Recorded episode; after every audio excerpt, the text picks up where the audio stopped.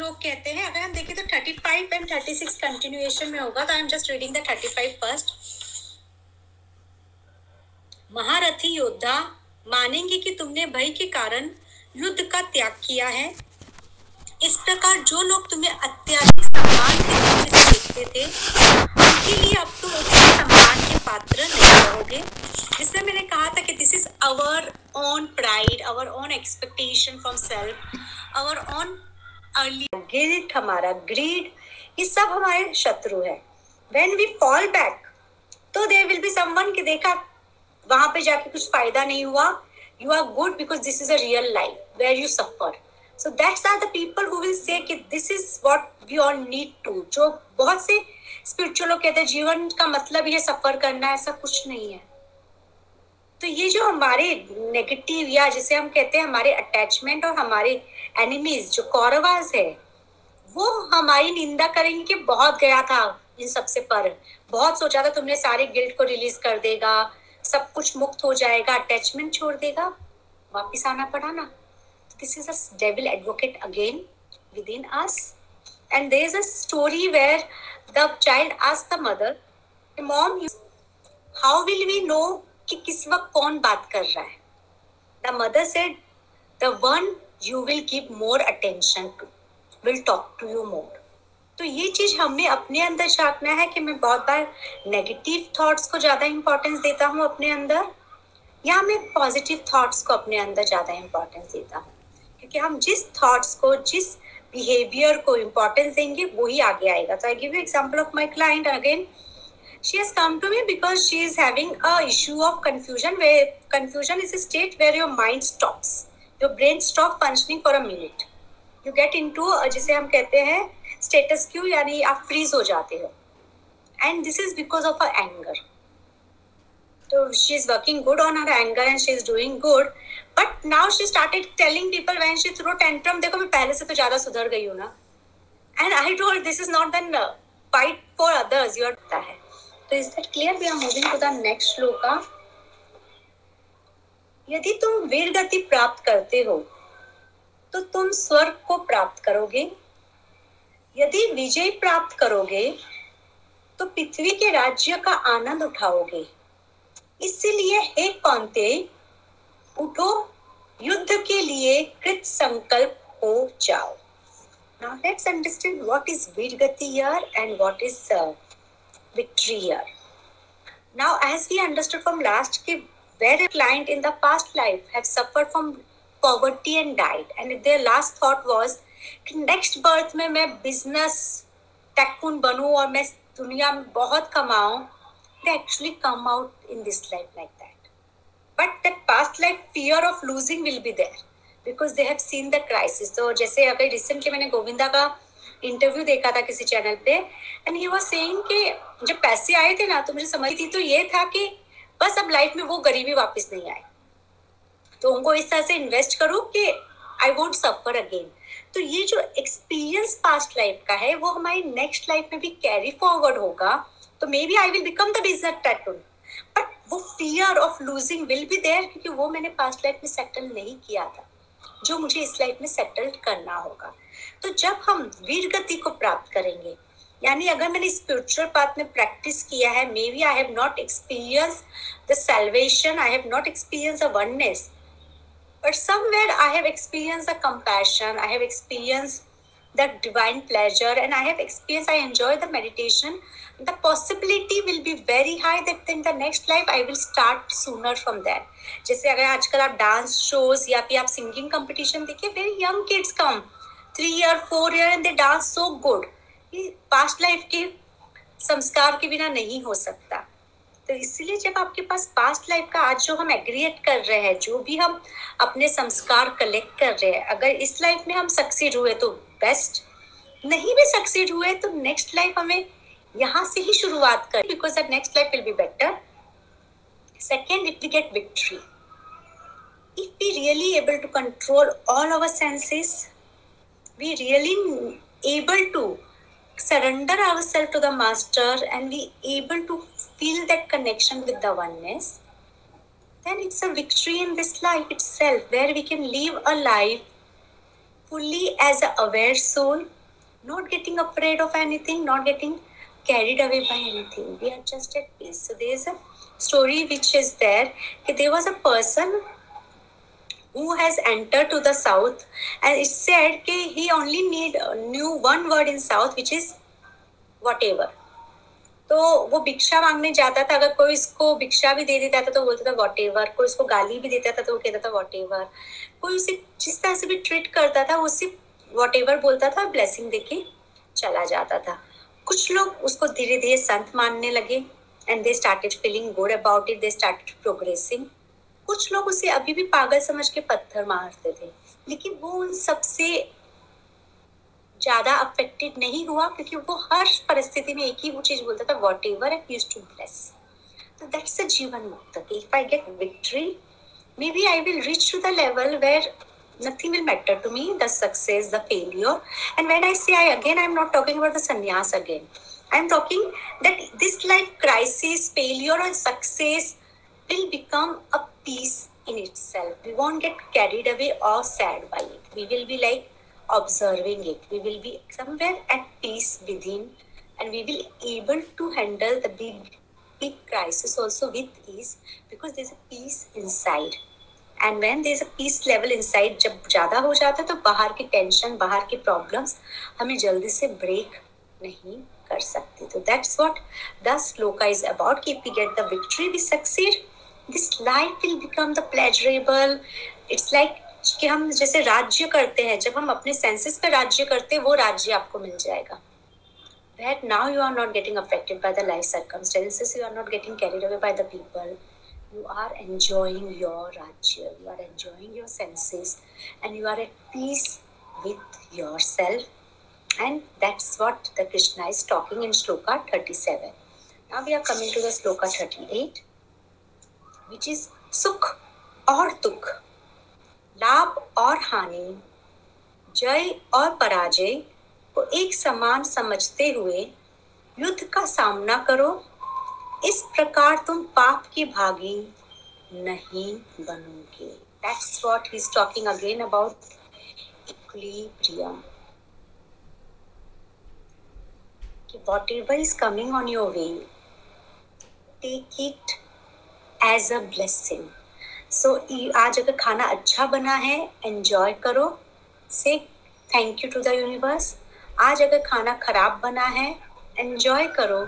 Say thank you to the universe so whatever situation अगर किसी ने आज आपको फ़ोन करके झगड़ा किया आपके साथ still say thank you to the universe अगर किसी ने आपको फ़ोन करके तारीफ़ किया still say thank you to the universe what is happening यार I am not taking associated anything with me and everything that I'm experiencing, I am thanking to the universe. तो इसमें क्या होता है? First I am breaking the pattern because neither I am craving for the another experience तो जैसे हम hotel में कोई चीज़ पसंद आती है हम बार बार उसी होटल में जाते हैं वो चीज़ खाने के लिए।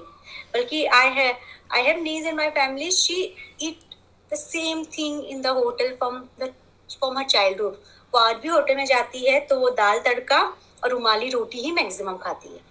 उसको नया टेस्ट ट्राई नहीं करना है। उसको like I am very happy with this taste and I am okay आज भी वो सिर्फ़ मैंगो आइसक्रीम खाती है। तो this are the people who are like very much की no exploration nothing which is fine if they are good तो लेकिन वो ग्रेटिट्यूड के अगर कभी अच्छा मिला, तब भी थैंक यू नहीं मिला, तब भी थैंक यू तो हम अटैचमेंट टू द एक्सपीरियंस नहीं रहेंगे। एंड अगर कोई खराब एक्सपीरियंस हो गया तो हम अवॉइडेंस में नहीं आएँगे बिकॉज़ साइकोलॉजी में कहा जाता है कि attachment and the avoidance are the big conflict that we have in our mind mostly जब हमें कोई चीज़ अच्छी लगती है तो हम उसके पीछे अटैचमेंट होके हम बार बार वो क्रेव करते हैं। और अगर मुझे दो चीज़ पसंद है फॉर एग्ज़ाम्पल अभी मैं एक शॉप में गई और उसने मुझे कहा कि आज हमारे पास सीताफल एंड स्ट्रॉबेरी फ्लेवर है। मुझे दोनों फ्लेवर पसंद है। बहुत से लोग मिक्स करके खा लेते हैं, लेकिन if you see you lose the real flavour in that and you are like कि मैं कौन सा फ्लेवर खाऊं तो अटैचमेंट कंफ्लिक्ट भी होता है कई बार। जैसे बहुत जन जब मैरिज करने जाते हैं तो उनको कंफ्लिक्ट होता है, ये भी लड़का अच्छा है, वो भी लड़का अच्छा है। तो अटैचमेंट कंफ्लिक्ट में भी ना हो क्या आप ये सोचो कि जो एक्सपीरियंस मेरे लिए है, मैं उसको दिल से जहाँ मैं कनेक्ट फील कर रही हूँ, वहाँ पे मैं जाऊँ अवॉइडेंस हमें कोई भी डर को अवॉइड नहीं करना है। अगर कोई चीज़ का डर है, हमें उसको फेस करना है, उसमें जान करके नहीं जाना है। लेकिन अगर वो आ गया तो उसको उतने ही कॉन्फिडेंट के साथ फेस करना है कि मास्टर हमारे साथ है। तो यहाँ पे कृष्णा यही कह रहे हैं कि जब आप उस इक्लिब्रियम में आ जाओगे, जब आप समदर्शी में peace and you are at gratitude most of the time pattern break कर रहे हो आप और आप साइकिल ब्रेक करके आप एक अलग लेवल पे हाई पे जा रहे हो। और वो आपकी स्पिरिचुअल ग्रोथ में मदद करेगा। तो neither attachment nor avoidance just be at peace with whatever we achieve and gratitude उसके साथ हमें करना बहुत ज़रूरी है। ट्राई कीजिए, बल्कि मैं बोलूँगी इस वीक में नया एक्सपेरिमेंट कीजिए। Say thank you for every small thing अच्छी नींद आई थैंक यू अच्छा नाश्ता मिला थैंक यू आप तैयार हो, आपके पास जॉब है थैंक यू आपको किसी ने कॉम्प्लीमेंट दिया थैंक यू आपको किसी ने डाटा दी तो भी thank you try thank you for this another week say thank you for any kind of experience you are getting and see the difference so let's experiment with thank you this week now we are going to the next shloka so now shloka thirty nine to fifty three जो आज हम करेंगे that will be more focused on yog kriya तो योग, योग का मतलब है यूनियन यहाँ पे yog kriya union with the ultimate divine the oneness तो यहाँ पे हम 39 टू 53 हम योग क्रिया के बारे में समझेंगे कि किस तरह से हम अपने मन को उस स्पिरिचुअल लाइट के साथ यूनाइट कर सकते हैं. तो लेट्स सी द श्लोक 39 मैंने सांख्य का परम ज्ञान तुम्हें स्पष्ट किया है परंतु अब तुम्हें योग के ज्ञान के विषय में भी सुनना चाहिए। हे पार्थ, इससे सुसज्जित होकर तुम कर्म के बंधनों को छीन बीन कर दोगे। तो सांख्य जो हमने सीखा, Sankhya was how you can bring the whole collectiveness all your senses all your experiences, your family and everything, and you understand कि this all is within you.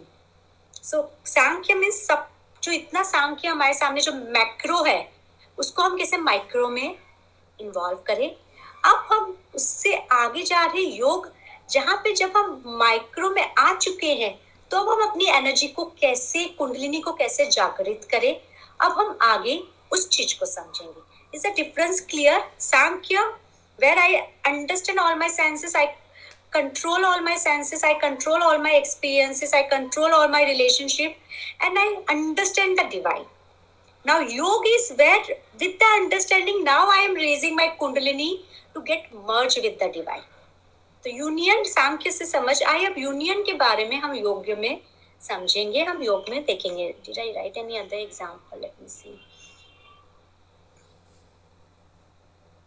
okay या तो जब हम बात करते हैं राइज करने की तो कहा जाता है कि तीन लेवल पे हमें राइज करना होता है। One is a physical level so physical level में जो हमारा मेजर कन्फ्लिक्ट है, जिसको हमें ओवरकम करना है that is our look size house country society ये सारे जो फ़िज़िकल लेवल के डिस्टर्बेंस है, वो सांख्य को हमें योग से एक में लेके आना है।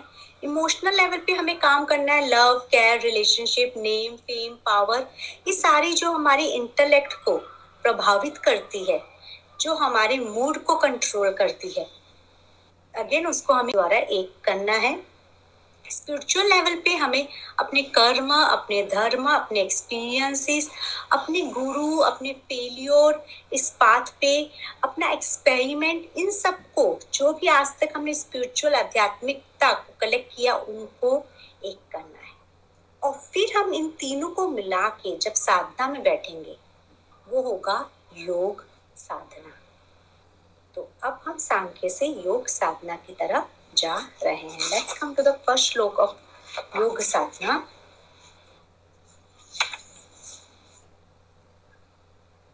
इस पथ में, जिसे कर्म योग भी कहा जाता है, मुक्ति के लिए किए गए अपूर्ण प्रयास नष्ट नहीं होते, ना ही इसमें कोई विपरीत प्रभाव ही उत्पन्न होते हैं।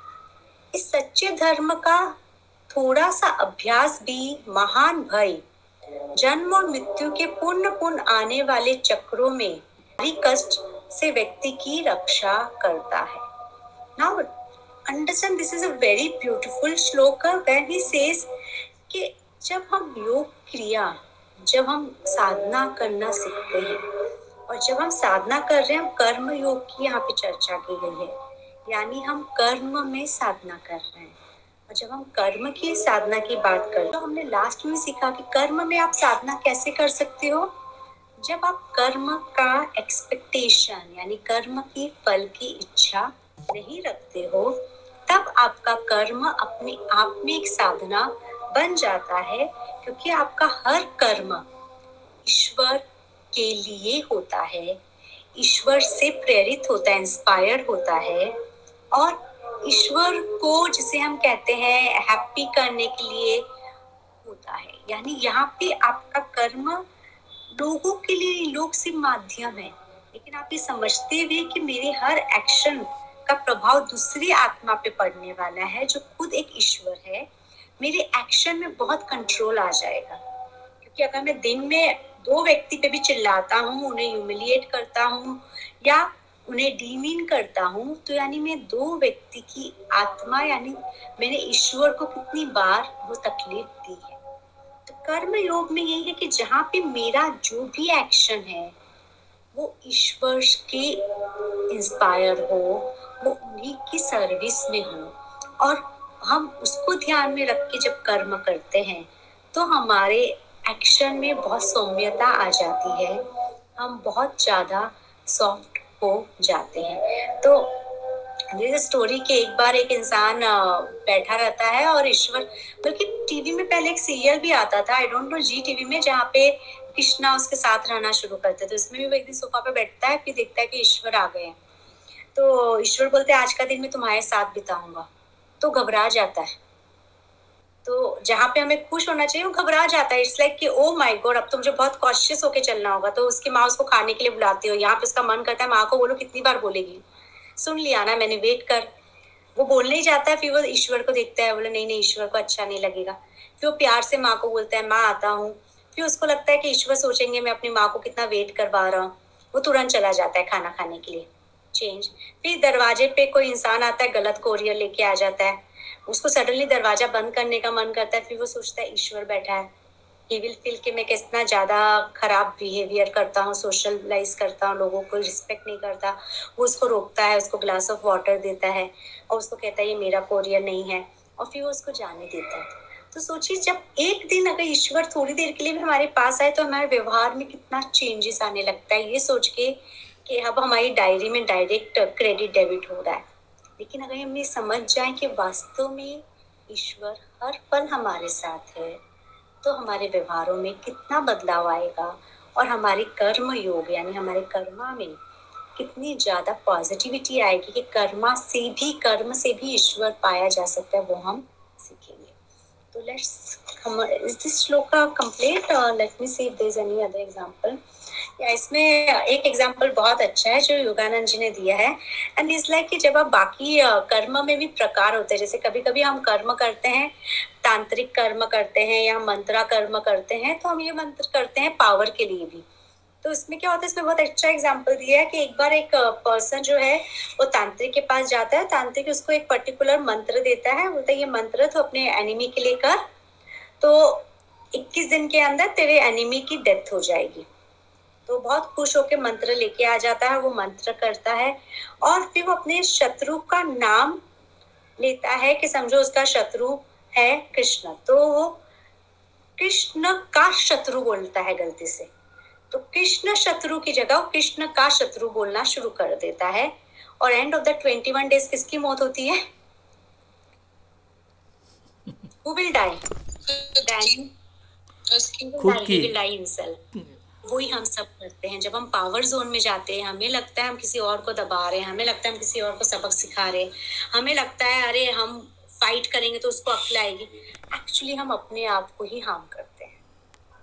तो कर्म जब हम सरेंडर से करते हैं तो हम इस कंफ्लिक्ट से बच सकते हैं, क्योंकि पावर फोकस कर्म हमें कहीं ना कहीं आगे जाके धकेल ही देगा। हम खुद अपनी खाई में गिर जाएँगे। जैसे कि आज सारी कंट्रीज़ ने इतने न्यूक्लियर बम बनाए हैं और फिर अगर हम एटलांटिस देखें या हम देखें कि पहले के युग में कैसे समाज खत्म हुआ तो सेल्फ डिस्ट्रक्शन से ही खत्म हुआ। कभी भी किसी और ने आके किसी वर्ल्ड को खत्म नहीं किया है। They always went into the self destruction चाहे वो माया कैलेंडर हो, चाहे वो एटलांटिस हो। तो ये सारी चीज़ कि हम सब अपने लिए खुद गड्ढा खोदते हैं। तो वो तब होता है जब हम पावर के नशे में आ जाते हैं और हम अपने नुकसान का खुद तैयारी करने लगते हैं। ठीक है, श्लोका फोर्टी वन हे कुरुनंदन इस योग में आंतरिक दृढ़ निश्चय एक ही होता है। पूर्ण रूप से लक्ष्य पर केंद्रित, जबकि अनिश्चित मन के तर्क अनंत एवं विभिन्न प्रकार के होते हैं। तो अगर आपने देखा होगा, जब बचपन में अर्जुन को तीर चलाने के लिए सिखाया जाता है तो एक आर्टिफिशियल बर्ड रखा जाता है ट्री पे। द्रोणाचार्य पूछते हैं सबको बुला के कि तुमको ट्री में क्या ट्री पे क्या दिखाई दे रहा है? एंड ही इज़ लाइक तुम लोग का टारगेट बर्ड की आईज है। वो द्रोणाचार्य बता देते हैं। और फिर उनसे पूछते हैं कि तुम लोग को क्या दिखाई दे रहा है? तो कोई ट्री को देखता है, कोई लिव्स को देखता है, कोई बर्ड की बॉडी को देखता है। And only the Arjun says I can see only the eye of the bird तो जब हमारा लक्ष्य निर्धारित हो कि मुझे अब अपने आप को पथ भ्रष्ट नहीं करना है, मुझे अपने मन की शांति को किसी दूसरे पे डिपेंड नहीं करना है तो हम उस बात पे आगे जाएँगे। अदरवाइज़ हम हमेशा एक्सक्यूज देते रहेंगे कि आज मैं चिल्लाया क्योंकि ये हो गया था। आज मैं चिल्लाया क्योंकि मेरे ग्रह विपरीत थे। आज मैं चिल्लाया क्योंकि मुझे मॉर्निंग में ब्लैक दिखाई दिया। आज मैं चिल्लाया क्योंकि उस व्यक्ति ने मेरे साथ ऐसा बिहेवियर किया। आज मैं चिल्लाया क्योंकि मेरा फ़िज़िकल बॉडी कहीं ना कहीं मुझे सपोर्ट नहीं कर रहा था।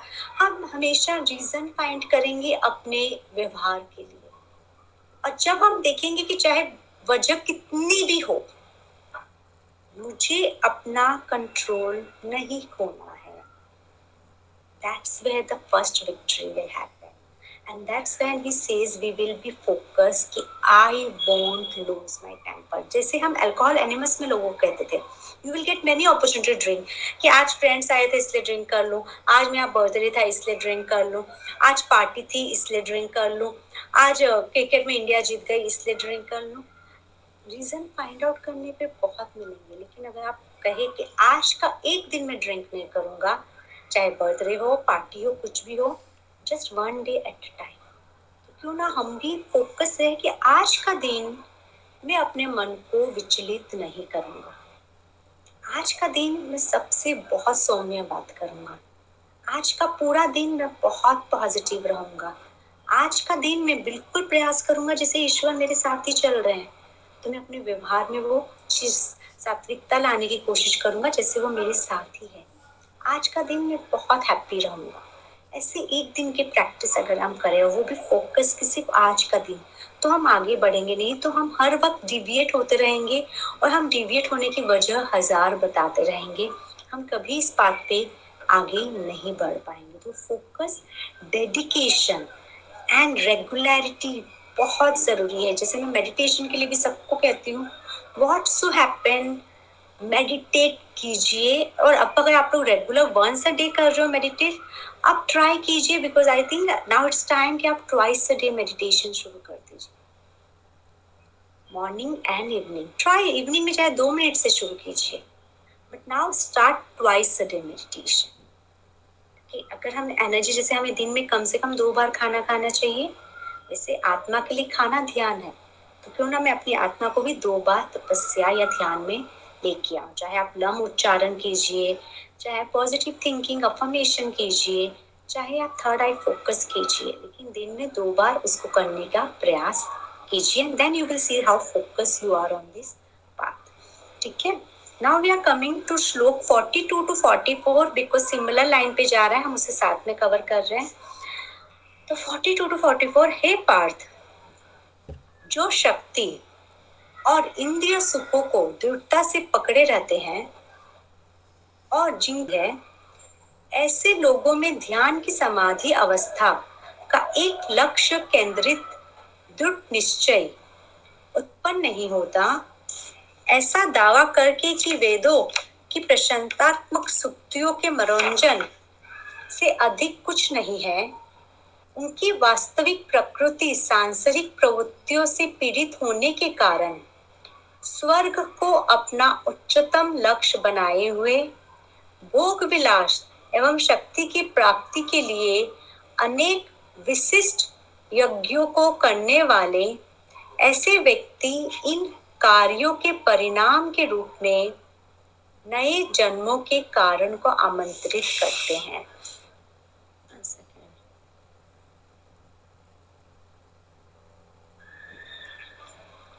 अब यहाँ पे पहले अगर आप वेदास पढ़ो तो कहते हैं वेद जो है वो मोस्टली तीन पार्ट में है। एक है कर्मकांड। तो कर्मकांड जो वेदास का है, बहुत रिचुअलिस्टिक है। एंड उसमें बहुत सारे रिचुअल्स ऐसे भी हैं जैसे अगर आपको पैसा चाहिए तो आप ये रिचुअल करो तो पैसा मिलेगा। अगर आपको पावर चाहिए तो ये रिचुअल करो ऐसा मिलेगा। आपको आपको अच्छी वाइफ चाहिए तो ये रिचुअल करो। अगर आपको बेटा चाहिए तो ये रिचुअल करो। तो उसमें बहुत सारे रिचुअल्स हैं मंत्रास हैं जो अगर आप करो कर, तो आपको वो आउटकम मिल सकते हैं। तो मंत्र सिद्धि ये सब बहुत सारे कर्म कांड में आते हैं। दूसरा आता है ज्ञान कांड। जिसमें बिल्कुल आता है कि आप कैसे अपने तर्क, अपने इंटेलेक्ट पे काम कर सकते हो, कैसे आप ईश्वर को समझने का प्रयास कर सकते हो, कैसे आप सृष्टि के पीछे छुपे हुए जो रहस्य है उसे जानने का प्रयास कर सकते हो, कैसे आप सृष्टि को कंट्रोल करने का प्रयास कर सकते हो। और थर्ड जो है let me check the name right name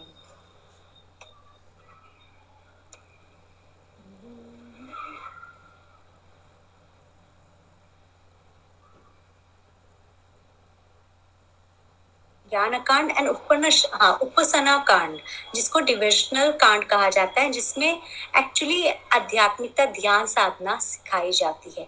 तो ये तीन कांड जो है, वो वेदास में सिखाए जाते हैं।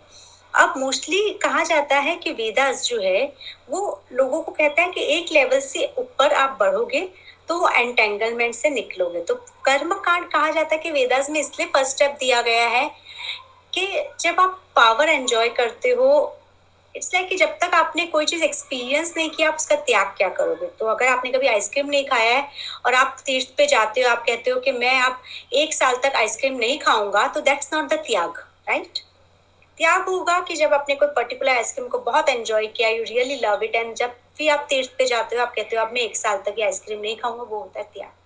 तो वेदास के पीछे कारण था कि जब कोई नया मटेरियलिस्टिक वर्ल्ड का बंदा आता है तो उसको ये समझाने के लिए कि आपके अंदर पावर है, पहले कर्म कांड सिखाया जाता था।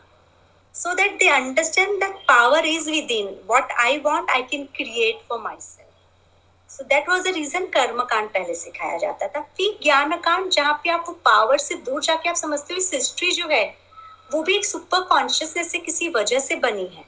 और फिर उसको थोड़ा एक्सेप्ट करना स्वीकार करो, नहीं तो influence every time let me observe and enjoy the things as it is, and let me enjoy the science behind it.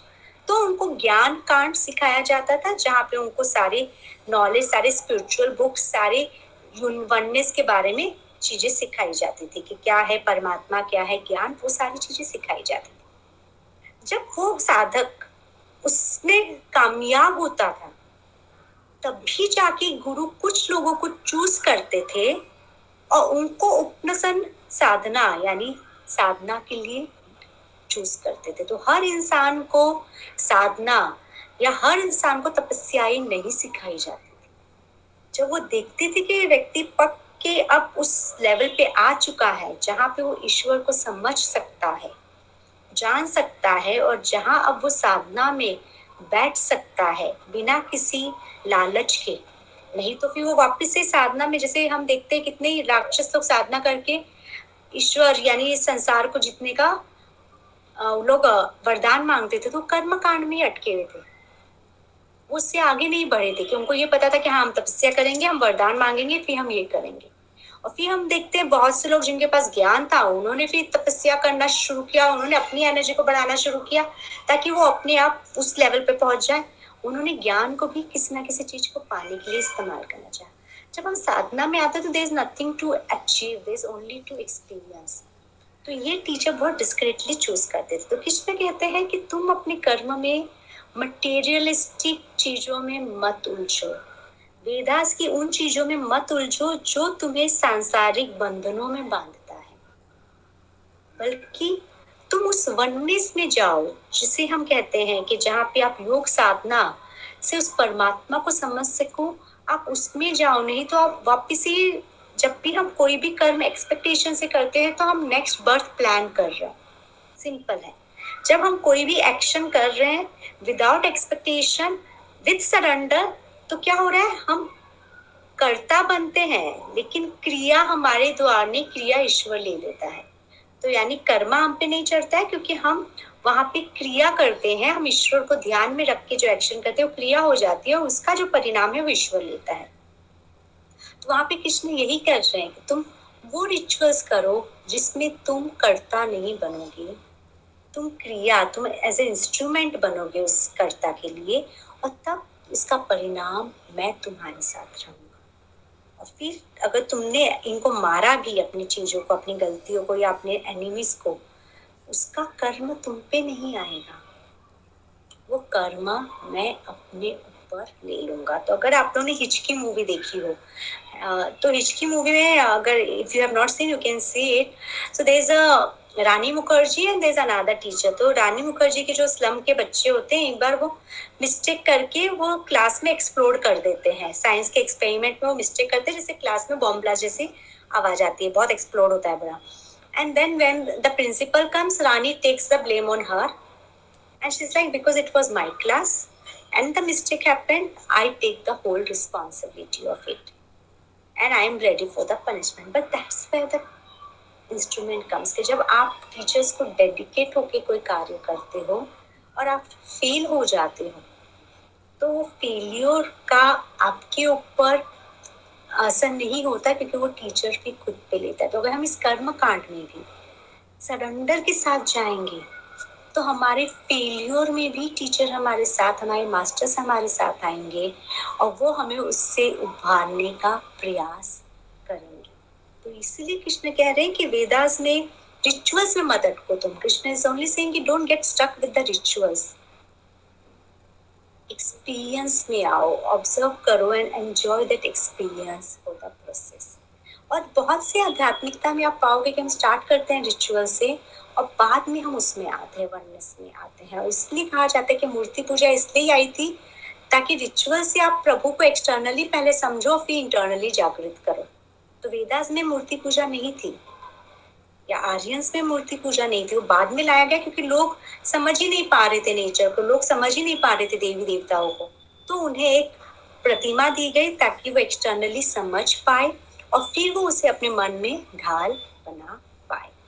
तो ये कृष्णा इनसे कह रहे हैं कि आप उसमें मत उलझो you get into within yourself let me say anything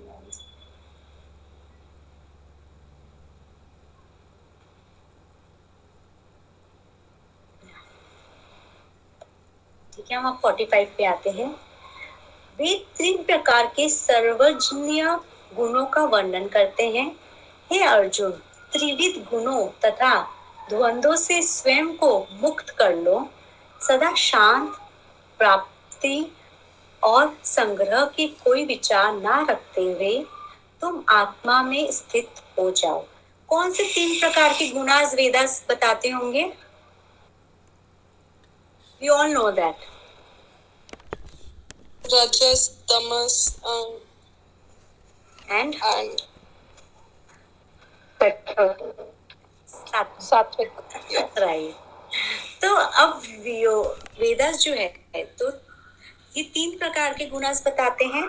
तामसिक यानी laziness where you are completely body conscious you just eat like the animal you eat you have sex you sleep that's the only thing that's the तामसिक गुण जहाँ पे आप सिर्फ़ body conscious में हो you are not going beyond your body conscious रासिक consciousness becomes where you are doer you want to achieve this you want to achieve this you want to conquer everything you want to become the best in this तो it's like doing all the time so जहाँ पे सांसिक जो है वो एकदम आराम से, आलस परिस्थिति में बैठा है वो सब कुछ इट्स लाइक जस्ट कुछ करना ही नहीं चाहता रासिक बहुत डूअर में है। और वहीं पे जब सात्विक आता है So the difference in Tamasic is very much materialistic. Rasic is very much goal oriented. Sattvic is again very much spiritual oriented.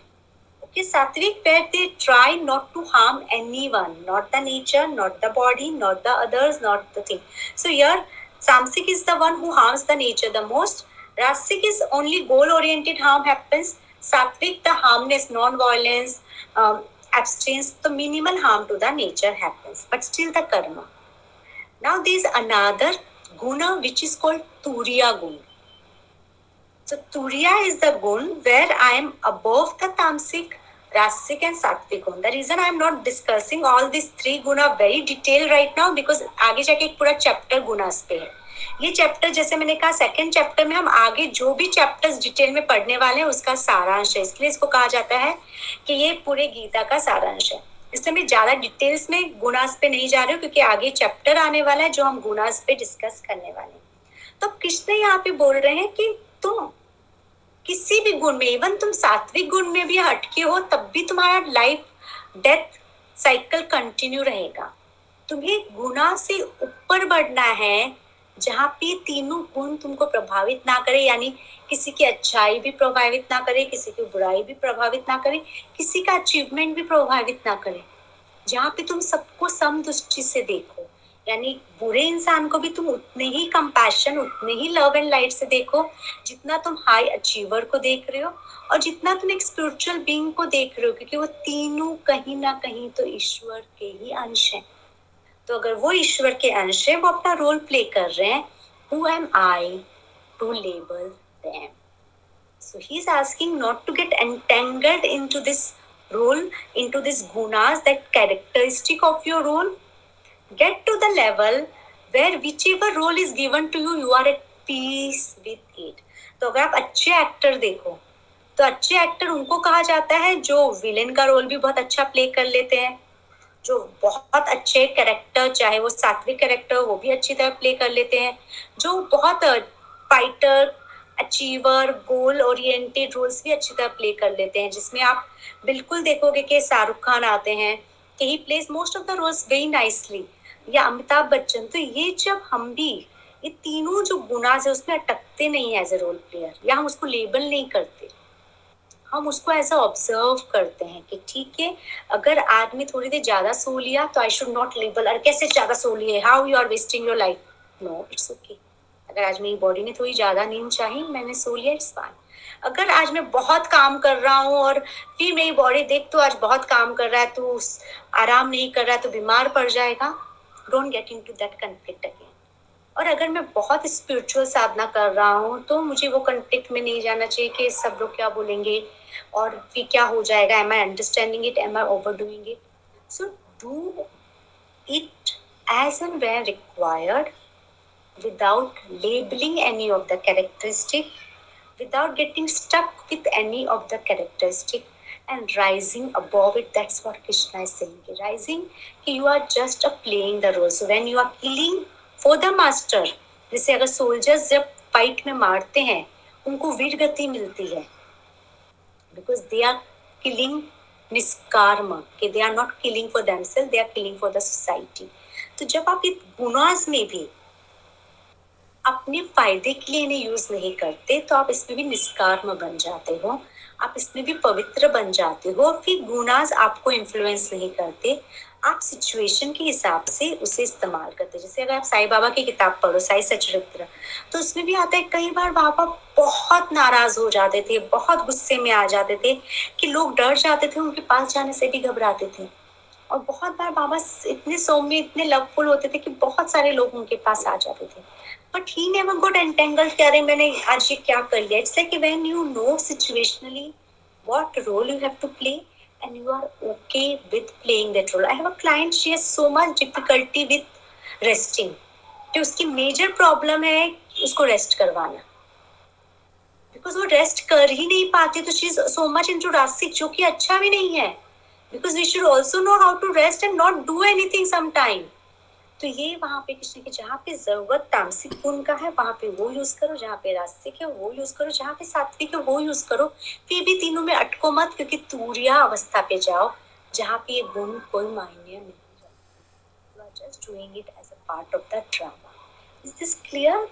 statement we going to discuss but इतना समझ में आया कृष्णा क्या एक्सपेक्ट करते हैं अर्जुन से? We should do as per situation whatever role we have to play the guna should not define our characteristic completely. Now we are coming to the 46. ब्रह्म वेता के लिए वेदों का उतना ही प्रयोजन रह जाता है जितना कि सभी दिशाओं से बाढ़ आने पर जलाशय का Now this is very beautiful. Again ये वाला श्लोक मैं आपको संस्कृत में सुनाना चाहूँगी I really love this shlok let me get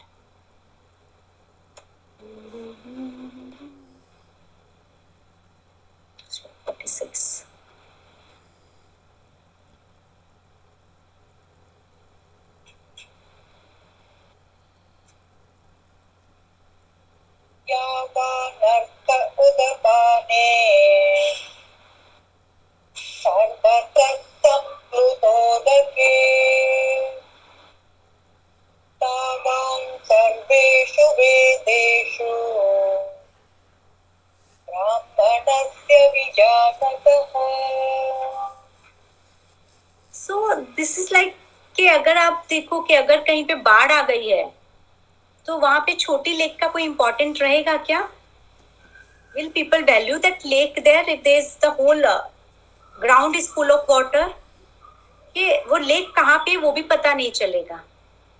तो वैसे ही जब आप उस वननेस से मिल जाओगे। जब आप उस आध्यात्मिकता में डूब जाओगे तो वेदास स्पिरिचुअल बुक्स रामायण, ग्रंथ, ये सब वो छोटे जलाशय माध्यम की तरह रह जाएँगे, जिसकी फिर शायद आपको आवश्यकता ना रहे।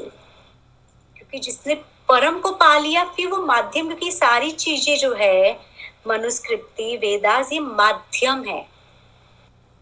तो ये माध्यम की तरह जैसे जब गाँव में पानी नहीं होता तो कुआँ, जलाशय को इस्तेमाल किया जाता है, लेकिन अगर बहुत पानी होता है तो कोई दिखता भी नहीं है जलाशय की तरफ़ राइट जब आप उस अबंडेंस को फील कर लोगे, वो गैलेक्सी को फील कर लोगे विद इन यू तब आपको ये स्क्रिप्चर्स शायद रिडंडेंट लगेंगे और तब वो लेवल आएगा where you are okay even if you don't do any ritual you are okay if you are because you are meditating whole day so there's a story again with uh, Gautam Buddha ke when he entered to another because he had entered to many ashrams okay because he wanted to know what is the best way of uh, knowing divine so there's another ashram where meditation was taught and he entered into that ashram and उस आश्रम का rule था कि सबको afternoon में सबको भिक्षा मांगने जाना है और जो भी भिक्षा में सबको मिलता है उसको मिक्स करके सब आपस में बांट के खाते हैं but this was a mandatory for all the uh, monks to go for the भिक्षा in the afternoon तो गौतम बुद्धा एक बार मेडिटेट कर रहे थे और उनकी आफ्टरनून में आँख नहीं खुली तो उनके भिक्षा मांगने का टाइम खत्म हो जाता है यानी he could not go for the भिक्षा and when his companion was about to wake him up teacher said no if he is meditating let him meditate आप लोग भिक्षा मांगने के लिए जाइए फिर वो भिक्षा मांग के सब लोग आते हैं तो टीचर कहते हैं कि इसमें से एक भाग आप गौतम बुद्धा के लिए भी निकाल के रख दीजिए। Which few of them objects and they were like कि उसने तो कुछ कार्य नहीं किया। परिश्रम तो हम लोग ने किया गाँव में जाके भिक्षा मांगने का। और फिर उसको क्यों दिया जा रहा है? तो फिर टीचर कहते हैं कि आप ये परिश्रम कर रहे हो क्योंकि अभी तक आपने उस अवस्था को नहीं पाया है।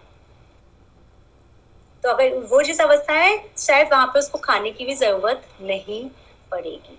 तो जब हम लोग उस लेवल पे पहुँच जाते हैं तो बेसिक रूटीन कभी कभी हमारे लिए रिडंडेंट हो जाता है because we are very much at peace with level we okay with Singh don't get fixated with the knowledge it has be done this way it has it has the outcome of those knowledge, enjoy the practice of those knowledge, enjoy being in that knowledge. जब आप उस experience पे रहना सीखते हो उस पर focus करो सिर्फ़ रिचुअल्स पे फोकस मत करो नहीं तो उलझ जाओगे आपका ज्ञान निमित रह जाएगा Any other example?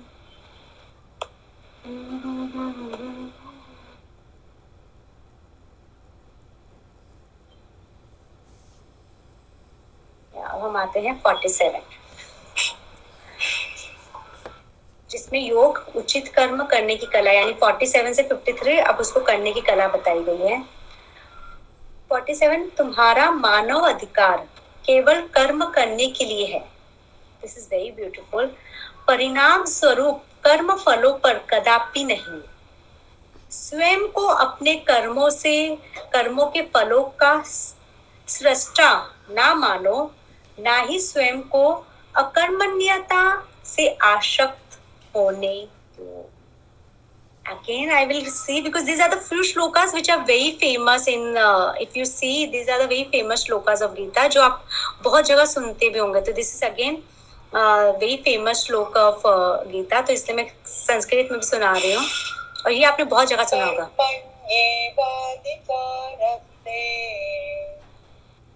कदाचन मा मा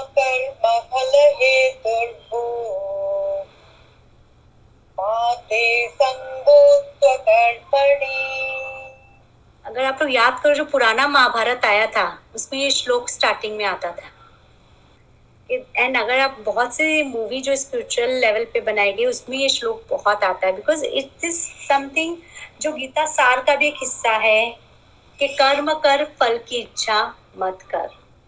तो यहाँ पे अब कृष्ण कहा है कि यू हैव टू जैसे अब I will give you the example Karisma Kapoor को उसका फ़र्स्ट अवार्ड मिला था फ़िल्म दिल तो पागल है के लिए where she had played the जिसे हम कहते हैं ना मेन रोल लीडिंग रोल के कंपटीटर में जो रोल प्ले करते हैं उसको कौन सा रोल बोलते हैं? सपोर्टिव एक्टर तो she had played the supportive actor role and she said कि I was not keen in doing that role but my director said that if you do justice to this role, you will get the award for the sure.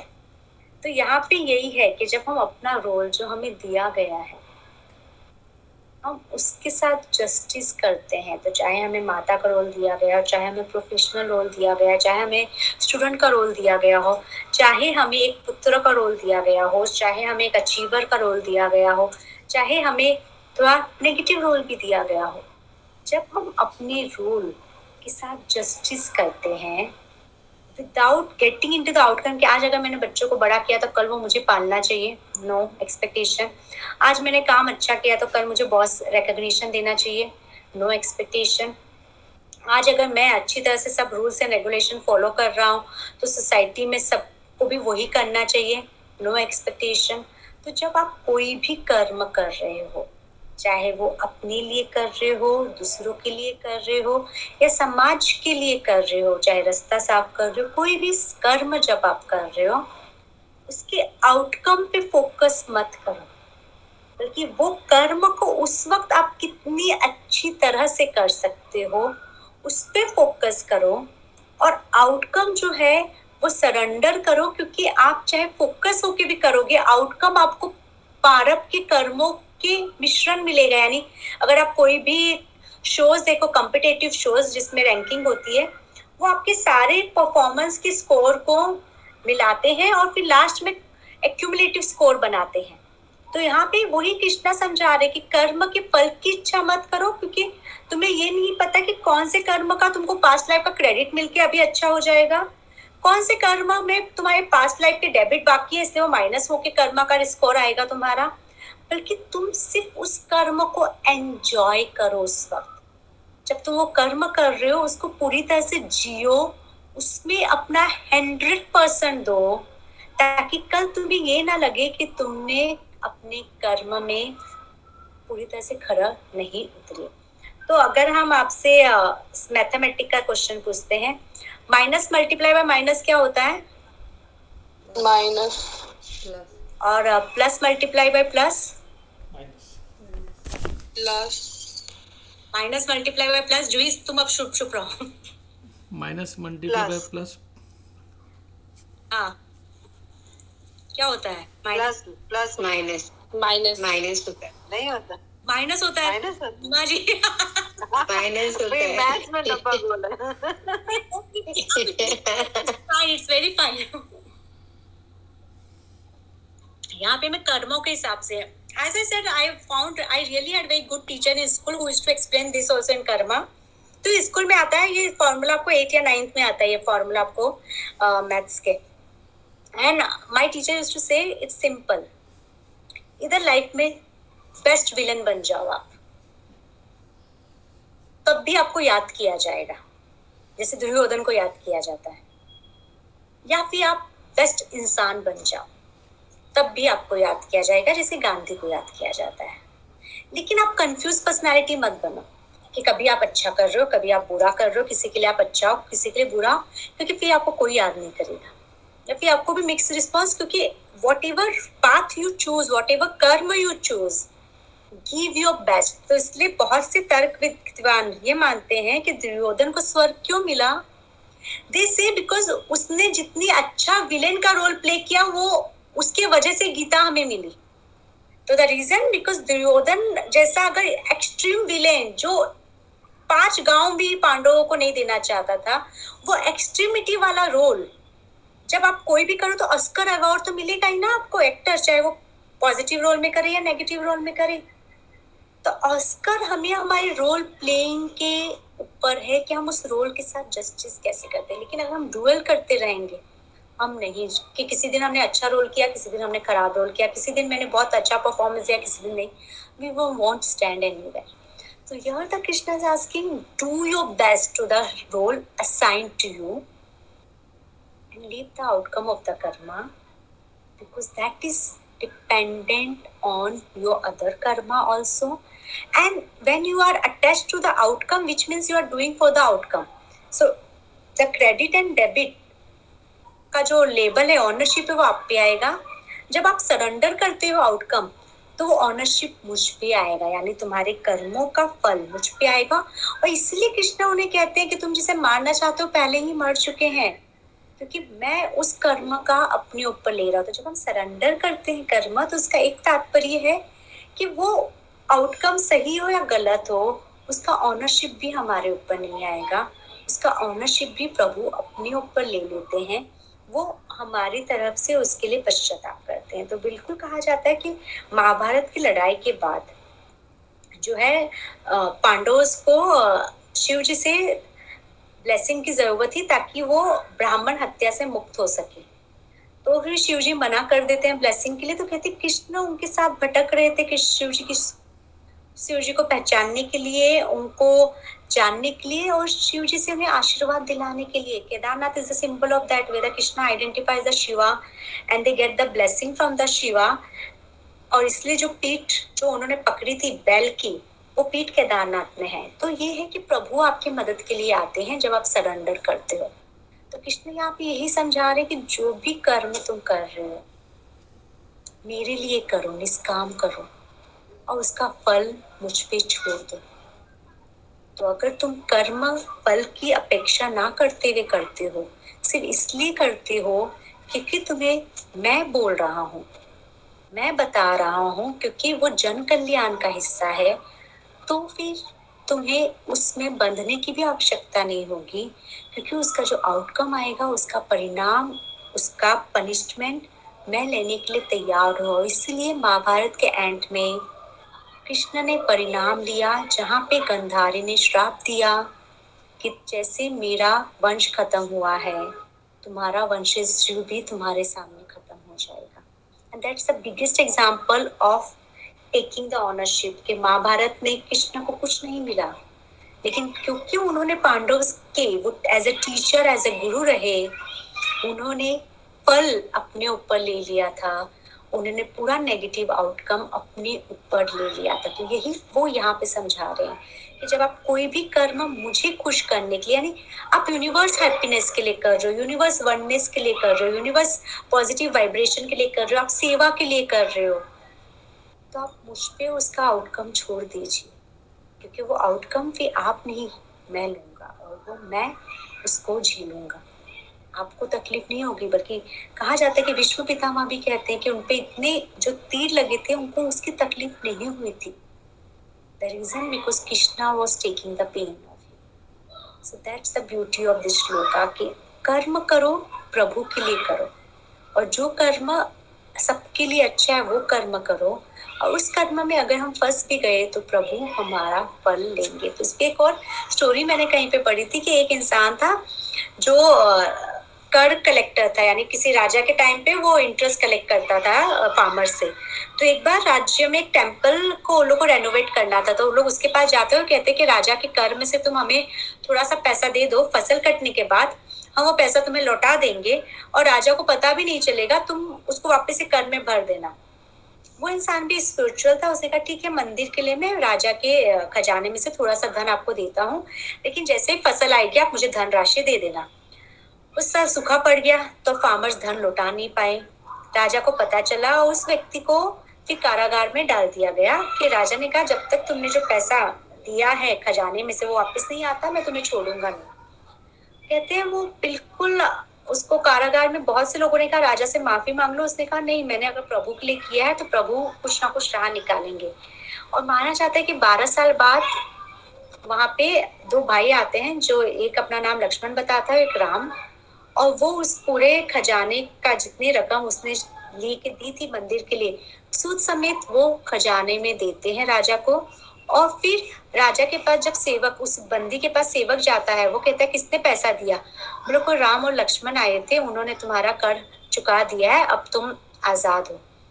तो the beauty उसके उसका कर कहा जाता है कि actually में God ने आके चुकाया था कि जब हम दिल से उनके लिए कोई चीज़ करते हैं, वो किसी ना किसी स्वरूप में आके हमारी मदद बिल्कुल करते हैं।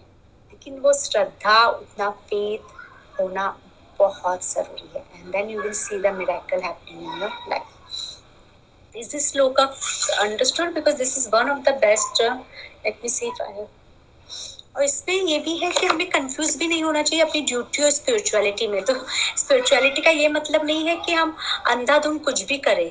स्पिरिचुअलिटी का मतलब है कि हम ध्यान से वो ही कर्म करें जिसमें सबका फ़ायदा हो।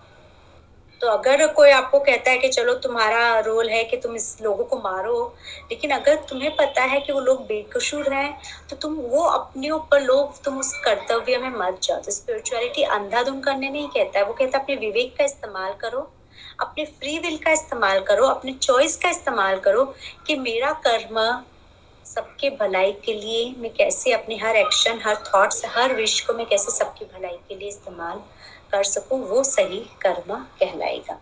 Example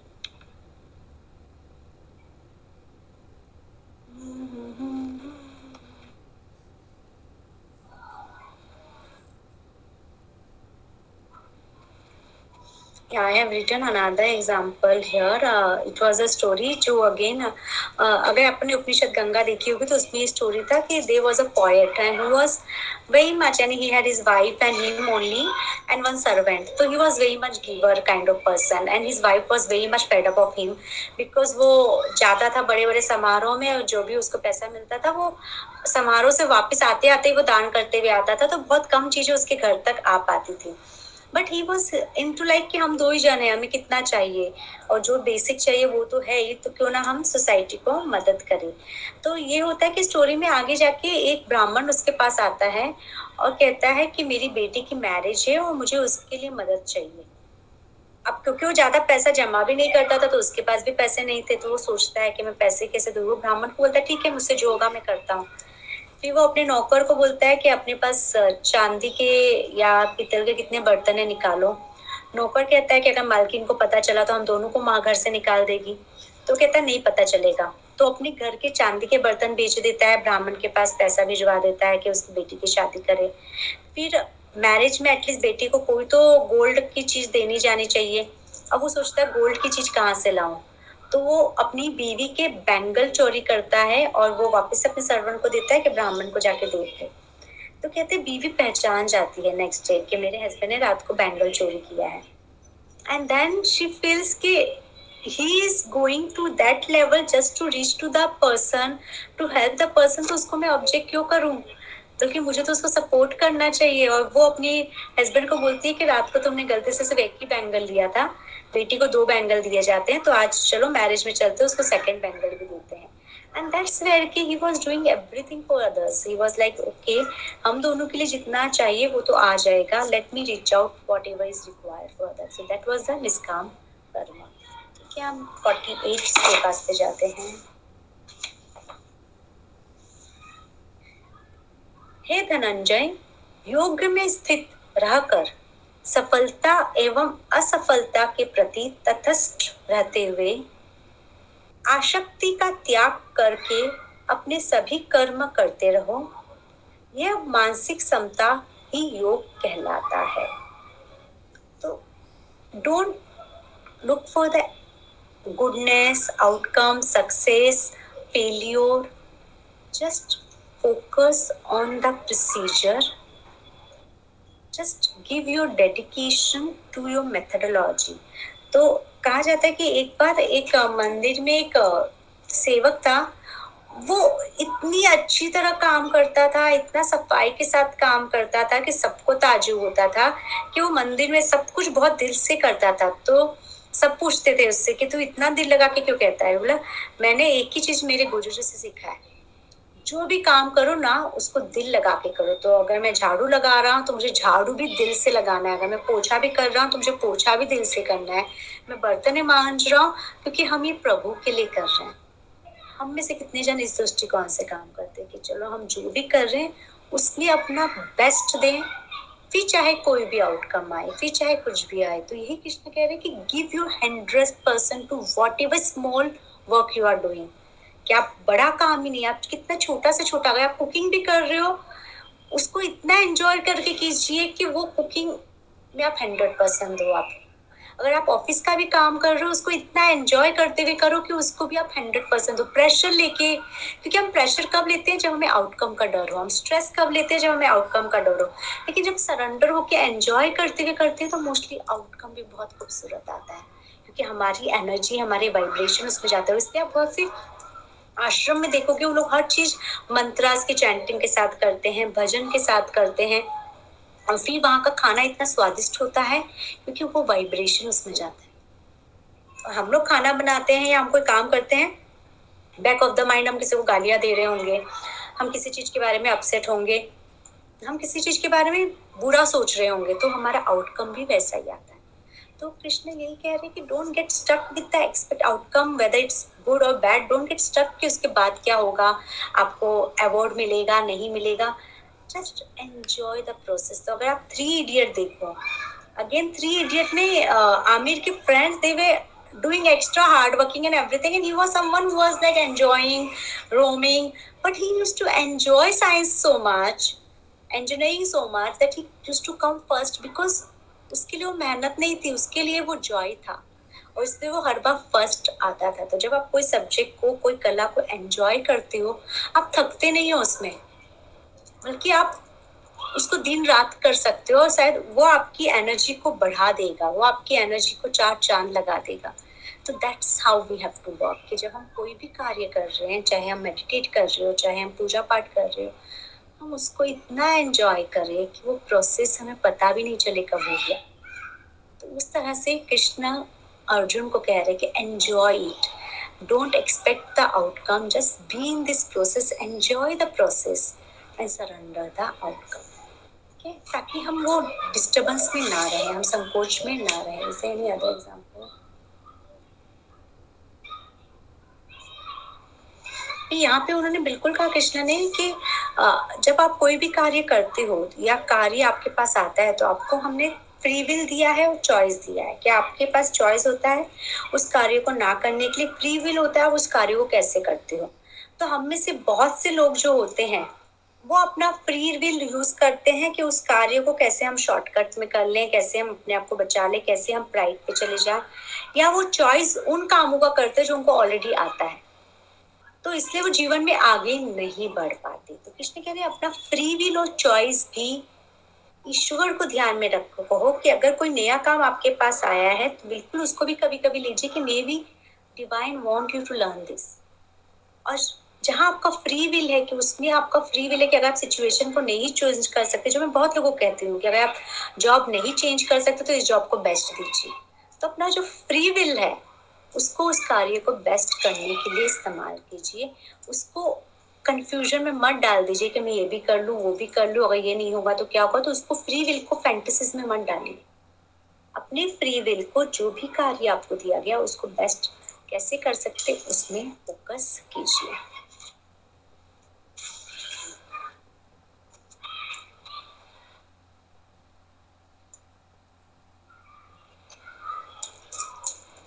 श्लोक 49 सामान्य कर्म। बुद्धि के मार्गदर्शन से जुड़े कर्म की अपेक्षा अत्यंत निम्न श्रेणी का है। इसलिए हे धनंजय, सदा मार्गदर्शन करने वाले बुद्धि की शरण लो।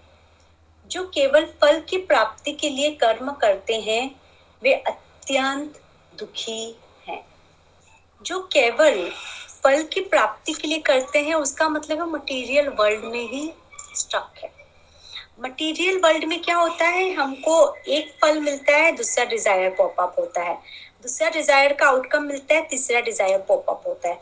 तो बहुत से लोग होंगे जो आपको कहेंगे, उनसे आप पूछो, यार लेट्स डू द एक्सपेरिमेंट कि all of you think of one thing that you wanted most in your life and today you have it from your childhood कोई छोटी सी भी चीज़ हो सकती है that you wanted most in your life and you have it with you today think of that thing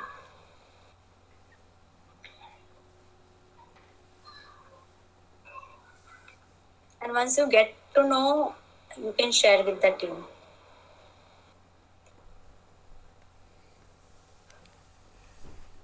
Can you repeat, please? जीवन में वो चीज़ जो आपको बहुत चाहिए थी यानी चाहे वो आपका जॉब हो चाहे वो आपका एजुकेशन हो चाहे मैरिज हो चाहे कोई भी ऐसी वस्तु हो चाहे गिफ्ट हो कोई जो आपको सच में बहुत चाहिए थी वो आपको मिल गया। तो आपको कैसा लगा? तो जो चीज़ आपने चाहिए थी, जब आपको मिल गया तो आपको कैसा लगा? चाहे कोई रिज़ल्ट हो।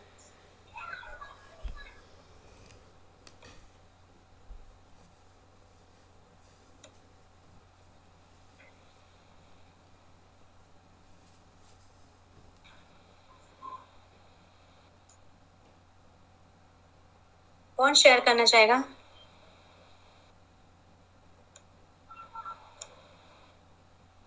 I can go first. Um, so I had never stood first in anything. It was always third, fourth, okay, but never first.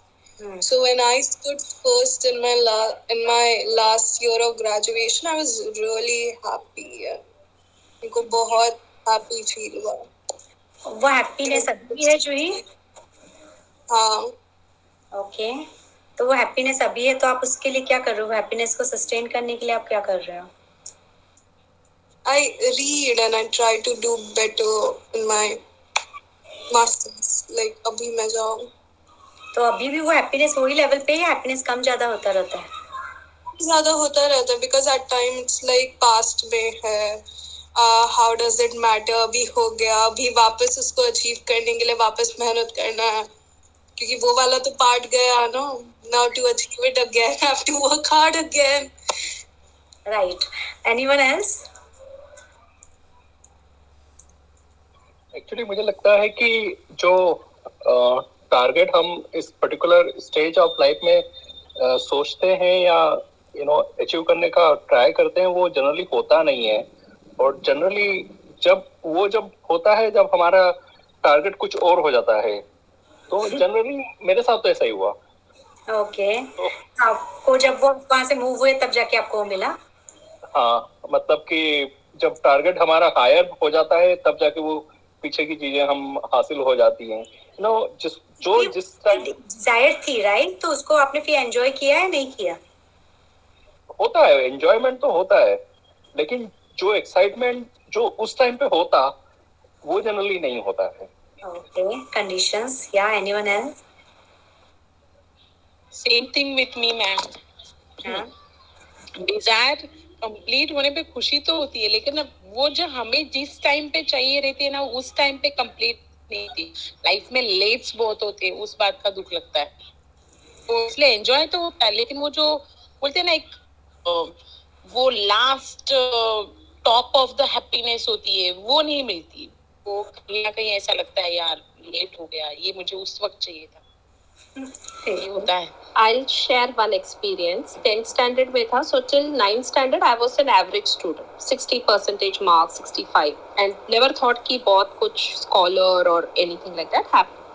10th standard में सब सब बोलते हैं बोर्ड है बोर्ड है सो यू नो मेहनत करना है मेहनत करना है I never thought what would be the outcome कुछ नहीं so went on studying studying but i enjoyed the process when you were telling this uh, i recollected and the happiness i got when i received the marks uh, percentage it was at that time about 80 i think 80, about 85 i got it. I never expected. That happiness what I got now, Namrata, trust me, I, I I don't even have it now because I didn't expect and I did it, you know, without any thinking what will be the end result of it. But that that happens that I could do this. I mean, I'm I never even expected that. So that remains in my mind. That you know what you were telling about it. But uh, did for how long did you enjoy it? Even today, to be very honest, when I think about a outcome and I do work, like okay, if I do this, I'll get promotion or I'll get a good bonus. Maybe I'll get some good increment it doesn't give me that happiness when I have achieved it. But so when I, I think back about that, that you know, do it without thinking it. So that kind of has become a motivation for me in some way. Just do it. Don't for, forget about what you're getting. True. We'll see. Anyone else? wants to share नहीं तो अभी तक जो हमें share हुआ है आप देखो जैसे जूही ने कहा कि वो हो गया लेकिन अब वापस से एफर्ट करना होगा जैसे विदुला और विजय ने कहा कि लेकिन वो लेट मिला, इसलिए हम उसको एंजॉय नहीं कर पाए। या जैसे वीना ने कहा कि वो था, अब हम लोग एक्सपेक्टेशन में स्टक हो गए हैं। तो यहाँ पे कृष्ण यही कह रहा है कि कार्य जब हम करते हैं, उसमें सबसे इम्पोर्टेंट होता है हमारा एटीट्यूड टूवर्ड वर्क तो एक होता है, जब हम कुछ भी करते हैं तो एक्सटर्नल रिवॉर्ड्स जिसमें आपकी सैलरी आ जाती है, जिसमें आपका रिज़ल्ट आ जाता है, आपके मार्क्स आ जाते हैं, जिसमें अप्रिसिएशन आ जाता है, जिसमें आपको नेम एंड फेम आ जाता है, वो एक्सटर्नल रिवॉर्ड्स होते हैं। जब एक्सटर्नल रिवॉर्ड्स को फोकस होके काम किया जाता है तो मोस्टली वो बहुत एंजॉयबल नहीं होता, क्योंकि बैक ऑफ़ द माइंड कहीं ना कहीं तलवार लटकती होती है कि मैं जो कर रहा हूँ, वो उस लेवल पे जाएगा या नहीं जाएगा and what if I not able to do it but जब आप कोई कार्य को इंटरनल सेटिस्फेक्शन के लिए करते नॉट फॉर दैट जैसे आपने टेंथ में किया था। जब आप उस चीज़ के लिए करते हो बिकॉज़ आप एंजॉय कर रहे हो उस चीज़ को, आप उसमें पार्टिसिपेट करना चाहते हो। तो I give you the example अगर आप लोग ने मिशन मंगल देखा हो। स्टार्टिंग में जब सब लोग को मिशन मंगल में डाला गया था, सब एक्सटर्नली डिसमोटिवेटेड थे। क्योंकि सबको लग रहा था ये इम्पॉसिबल टास्क है, ये हो नहीं पाएगा, ये डिफ़िकल्ट है झूठ मूठ हम लोग को पका रहा है। बट जब बाद में उन सपने उसको इंटरनली बचपन के ड्रीम्स के साथ एसोसिएट किया एंड दे रियलाइज़ कि this is something they always wanted to do and this is the opportunity which is part of their childhood dream without outcome then they work not for the outcome they work for the benefit, they worked and they give their best and the outcome came the mission mangal तो जब आप expect करके करते हो तो आप stuck हो जाते हो बिकॉज़ फियर आ जाता है। लेकिन जब आप एंजॉय करने के लिए करते हो तो आपको फियर नहीं आता बिकॉज़ आप प्रोसेस को एंजॉय करो तो इसमें बहुत अच्छा एग्ज़ाम्पल दिया है कि जब वहाँ पे कोई टेंपल बनता है कहीं पे तो वहाँ पे जो लोग काम कर रहे होते हैं अगर आप देखो तो वो मोस्टली फाइनेंस पे स्टक होते हैं क्योंकि उनको सैलरी मिल रही है। अगर उनको कहीं ज़्यादा पैसा मिलेगा तो चाहे चाहे वो टेंपल का भी काम क्यों ना हो, वो ज़्यादा पैसे के लिए दूसरी जगह चले जाएँगे। लेकिन वहाँ पे जो वॉलेंटियर्स होते हैं, जो कुछ लोग आते हैं जो काम कर रहे हैं, जो अपना गाइडेंस अपना नॉलेज दे रहे हैं not expecting anything just be part of that process then they are in a different situation they are at a different जैसे कहा जाता है जो volunteers होते हैं social workers होते हैं या जब इनको कि they are doing because they are enjoying when they are seeing smile on others face they are enjoying and i can see from my own experiences कि वो smile is enough and you don't need anything more when those people give you just smile and they hug you and this वो काफ़ी होता है आपके लिए rewards के लिए आपको और कुछ चाहिए नहीं होता है उस चीज़ तो वो यहाँ पे ये कह रहे हैं कि just enjoy it and feel it जब आप एक्सपेक्टेशन में रहोगे तो आपका मोटिवेशन जो होगा वो बहुत एक्सटर्नली रहेगा, आपका एटीट्यूड जो होगा वो बहुत फियरसम होगा। जब आप दिल से कोई चीज़ कर रहे हो एंजॉय करके कर रहे हो तो आपको फ़िक्र नहीं है। आप बड़े सक्सेसेस को देखिए चाहे वो आइंस्टाइन को देखिए he to do for his passion and they for to sleep only for four hours because he to enjoy the process तो जब आप वो चीज़ को एंजॉय करते हुए करते हो without looking for the rewards without expecting anything, because you want to do it, that's another level of ecstasy. वो आहा मोमेंट जो विना आपने उस वक्त student as a student feel किया कि अरे वाह, इतना भी हो सकता है, क्योंकि आपने एक्सपेक्ट नहीं किया था, क्योंकि अगर हम हर ही वक्त उस आहा मोमेंट में रहे तो लाइफ कितनी अच्छी होगी। तो उस मोमेंट पे कृष्ण कह रहे कि don't stuck with outcome just enjoy and be internally motivated here be do it for the masters कि मैं ये उनके लिए कर रहा हूँ। तो जैसे कहा जाता है कि अकबर के टाइम पे वो सूरदास के बारे में उन्होंने बहुत सुना था और वो चाहते थे कि सूरदास आके उनके आ, महल में या उनके आ, सभा में भजन गाए। और सूरदास ने उन्हें मना कर दिया था कि मैं सिर्फ़ कृष्ण के लिए गाता हूँ मैं किसी राजा के लिए नहीं गाता। कि यहाँ तक लिखा गया कि सूर्यफीर अकबर एक बार उनके झोपड़ी में गए, उनके छोटे से घर में गए, उनसे भजन सुनने के लिए। क्योंकि तो सूरदास ने खास साफ़ मना कर दिया था कि मैं किसी राजा के लिए नहीं गाऊँगा। तो that's the feeling well they are doing it because they enjoy they are not doing it for any kind of rewards और benefit for that what the Krishna is asking in this shloka let's see the next one 50th जो ब्राह्मण्य ज्ञान से संयुक्त हो जाता है। वो इसी जन्म में पाप और पुण्य दोनों के प्रभावों से परे हो जाता है। इसलिए योग तथा ईश्वर से मिलन के प्रति स्वयं को समर्पित कर दो। योग सही कर्म करने की कला है।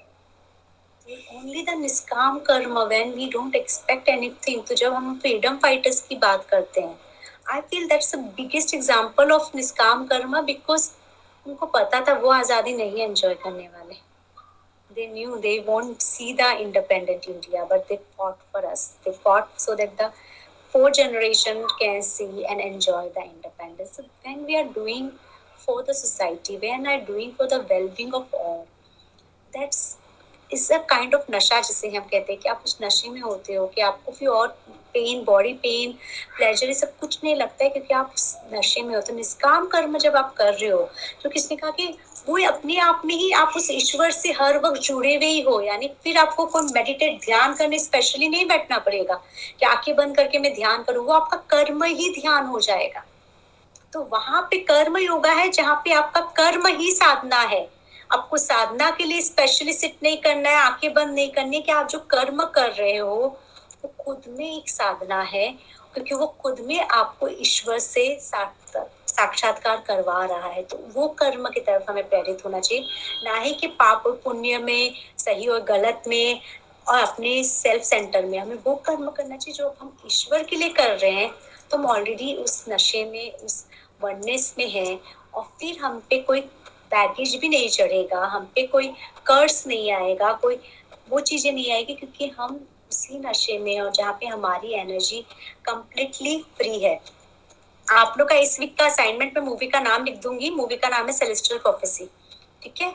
सो ये वीक का असाइनमेंट होगा वॉच दैट मूवी ये शायद अमेजोन प्राइम या नेटफ्लिक्स किसी पे तो है ये मूवी तो आप लोग ये मूवी वॉच कर सकते हो, मैं नाम लिख दूँगी। It's a very good movie to explain the energy flow okay Bible के ऊपर है, लेकिन एनर्जी फ्लो के लिए अच्छी मूवी है ये तो आप लोग वो मूवी देख सकते हो we will discuss next class but that part explain कि जब आप करते हो just because you enjoy it and because you want to give it तो I don't remember the name of the movie जिसमें वो पहाड़ तोड़ के रास्ता बना रहा होता है, क्योंकि उसकी वाइफ को वो हॉस्पिटल नहीं ले जा पाया था. Which movie it was mountaineer जिसने पहाड़ तोड़ के रास्ता बनाया था अपने गाँव वालों के लिए। मांझी मांझी करके हाँ माजी तो ये मूवी अगर आप देखो this is where he was self motive लोग कहते थे तू पागल है क्या? तू अकेले पहाड़ से रास्ता बना लेगा क्या? तू ये कर लेगा क्या? But he don't didn't get offended और डिफेंसिव ही वाज लाइक कि मैं चाहता हूँ कि मेरी वाइफ जैसे गई है किसी के नहीं जा मैं ये रास्ता बनाऊँगा। And he did it by himself So he didn't needed any guidance and support. He just did because he wanted to do it for others. Or he wanted the people not to suffer the way his wife had suffered. So that's what the Krishna के फिर आप पे पाप पुण्य नहीं चढ़ता है फिर आप पे कोई बैगेज कर्मा नहीं करता है क्योंकि आप जब हम अपने लिए करते हैं तो ही सारे अटैचमेंट ईगो आते हैं जब हम दूसरों के लिए करते हैं और जब हम निष्काम कर्म करते हैं तो बैगेजेस सामने नहीं आते तो फिर कर्मा कहाँ से चढ़ेगा हम पे? और हम इसी कर लाइफ में कर्मा से मुक्त हो जाते हैं। Now we are coming to the next shlokas. हम्म जिन्होंने अपने मन पर नियंत्रण कर लिया है, वे अनंत ज्ञान में तल्लीन हो जाते हैं। उनकी किसी भी कर्म फल में और कोई रुचि नहीं रह जाती। इस प्रकार पूर्ण जन्म के बंधन से मुक्त होकर वे दुख रहित अवस्था को प्राप्त करते हैं। क्योंकि वो उसी लाइफ में वो सारी चीज़ जो कि उनके मल्टीपल कर्मों का बैगेज है, वो दूसरों का कर्म देखो, एक सिंपल सी बात है, अगर मैं मेरे पास्ट लाइफ का बहुत बैगेज है, ठीक है?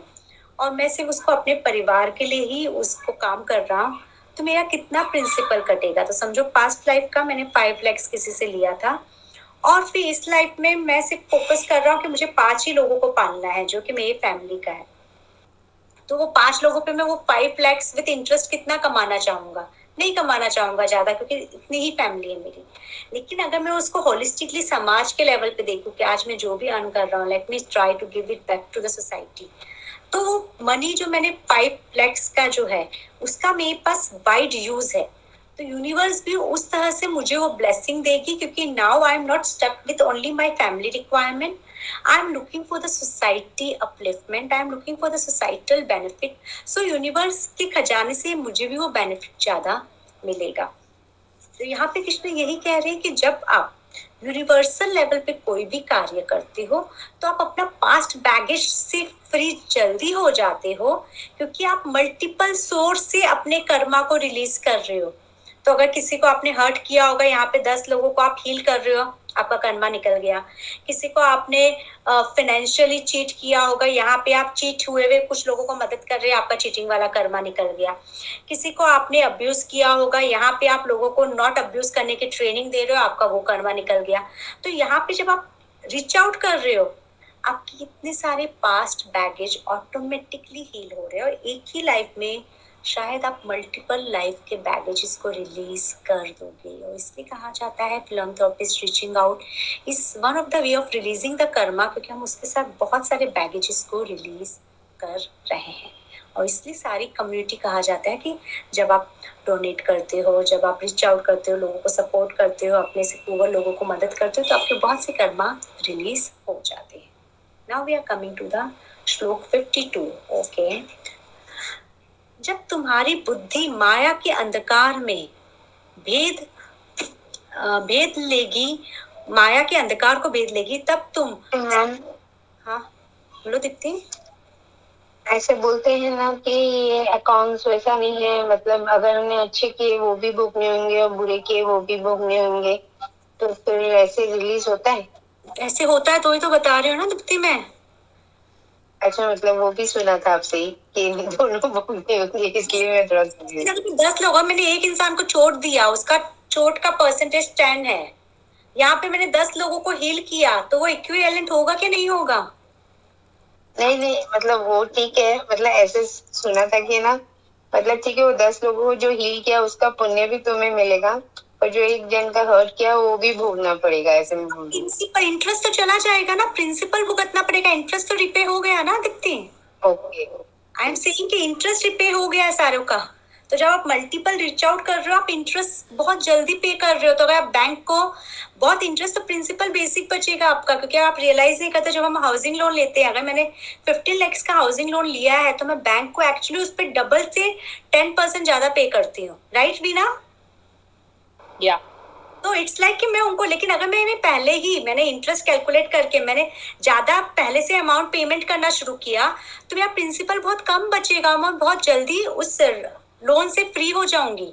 तो वही karma is completely science account karma जैसे हम बैंक का अकाउंट सेटल करते हैं, वैसे कर्मा का अकाउंट सेटल होता है कि आप जल्दी एक्शन लोगे, आप ज़्यादा रीच आउट ज़्यादा मदद तो आपके बहुत से बैगेज रिलीज़ होने लग जाएँगे। और फिर जब आपका फाइनल आएगा मतलब प्रिंसिपल तो हमें भोगना पड़ेगा जो इंटरेस्ट है वो कम वो हो जाएगा। कट जाएगा। तो इंटरेस्ट ही चला गया तो प्रिंसिपल भी फटाफट निकल जाएगा ना?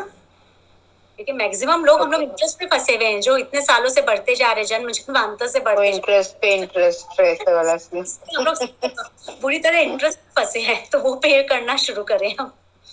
ठीक है? वो जमींदार के बीच में वो बंधुआ मजदूर होता है ना वैसे।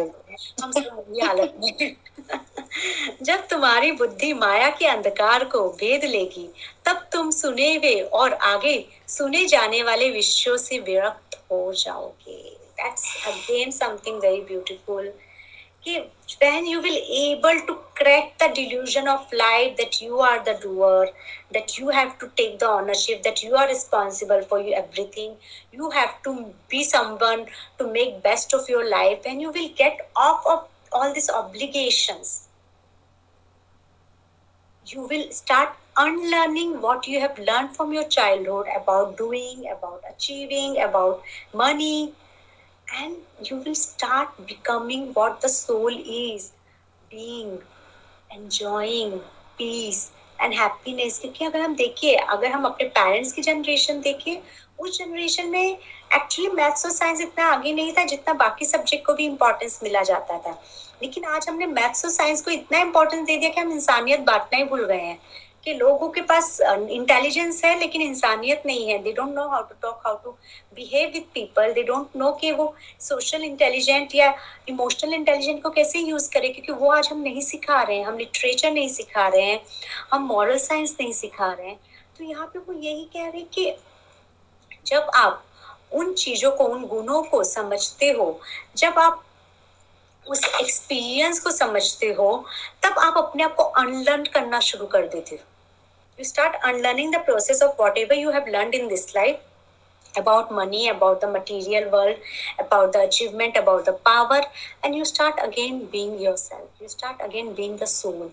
You start again understanding the kindness. You start understanding the compassion. You start understanding the soul journey. तो वो बहुत खूबसूरत हो जाता है तो इट्स अ अनलर्निंग प्रोसेस कि आपने आज तक जितना भी सुना है जो भी आपने ज्ञान लिया है वो सब धरा का धरा रह जाता है क्योंकि अब आप उस प्रभु को एक्सपीरियंस कर पा रहे हो अब आप उसको एंजॉय कर पा रहे हो, अब आप उसको जी पा रहे हो। तो उसके बाद आपको कोई बुक कोई ज्ञान नहीं चाहिए, क्योंकि वो अनुभव पाने के बाद आप संपूर्ण हो जाते हैं। तो this is what Krishna Singh experience it be it and be in that zone then you will understand that all this is not required, this knowledge, this education, you need just और इसलिए वापस से आज कुछ schools जो है, वो वैदिक स्कूलिंग वापस से लाने की कोशिश कर रही है, जहाँ पे बच्चों को एक्चुअली ध्यान से कि उनको बताया जाता था कि बीज देखो, बीज से कैसे अंकुर निकल रहे तो इस बीज में कैसे एक पूरा पेड़ समाया हुआ है। वैसे हमारे अंदर पूरी सृष्टि समाई हुई है। अगर सृष्टि हमारे अंदर ही है तो मैं अपने साथ जैसा व्यवहार कर रहा हूँ, वैसा ही मुझे रिस्पॉन्स सृष्टि से मिलेगा, क्योंकि वो एको ऑफ़ द वर्ल्ड है।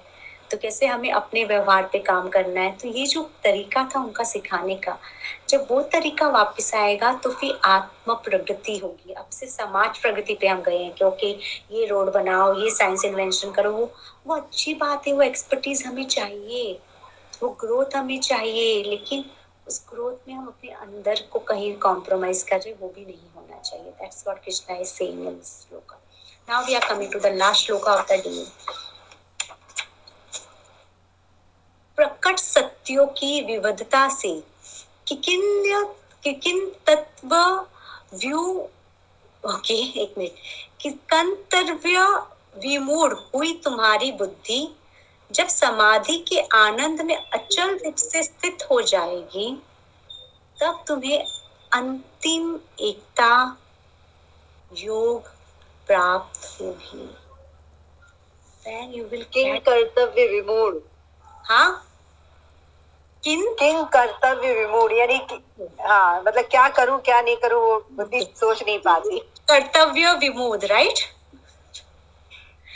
thank you Rima ji तो इसीलिए कि जब हम उस परिस्थिति से यानी हम वो डिल्यूजन वो कंफ्यूजन वो डुअलिटी से बाहर आएँगे और हम एक्चुअली जस्ट उस जॉय में एंटर हो जाएँगे उस लव एंड लाइट में एंटर हो जाएँगे हम देखेंगे कि समाज में कोई दूसरा नहीं है। No other religion no other community no other family no other society it's just me and my interaction with the divine then they will be a different level of ecstasy and when we will reach to that level where it's only me and the whole world become the divine field then this is a perfect union of being with the divine जहाँ पे समाज वही परमात्मा का क्षेत्र बन जाएगा, हम क्षेत्रज्ञ बन जाएँगे।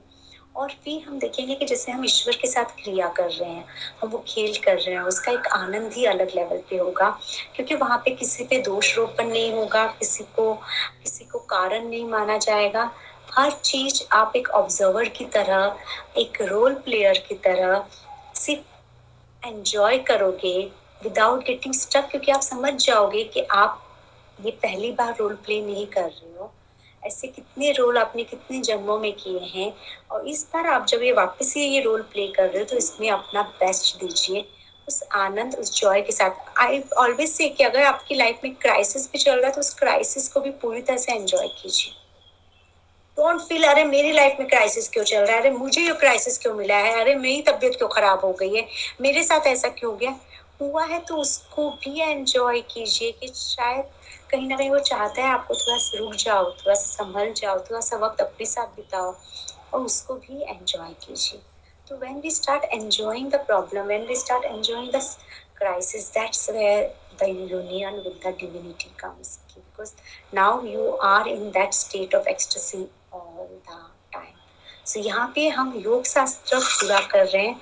नेक्स्ट क्लास में हम आत्म साक्षात्कार मनुष्य के लक्षण जानेंगे और हम ये चैप्टर कंप्लीट करेंगे। इसलिए मैंने आज एक ही, मैंने आज पहले सोचा था मैं सेवेंटी टू तक लूँ, मैंने कहा नहीं, वो स्पीडिंग भी हो जाएगा। एंड फिर टॉपिक भी अलग आ रहा था तो मैंने कहा हम नेक्स्ट क्लास में करेंगे। Now any question before we start the meditation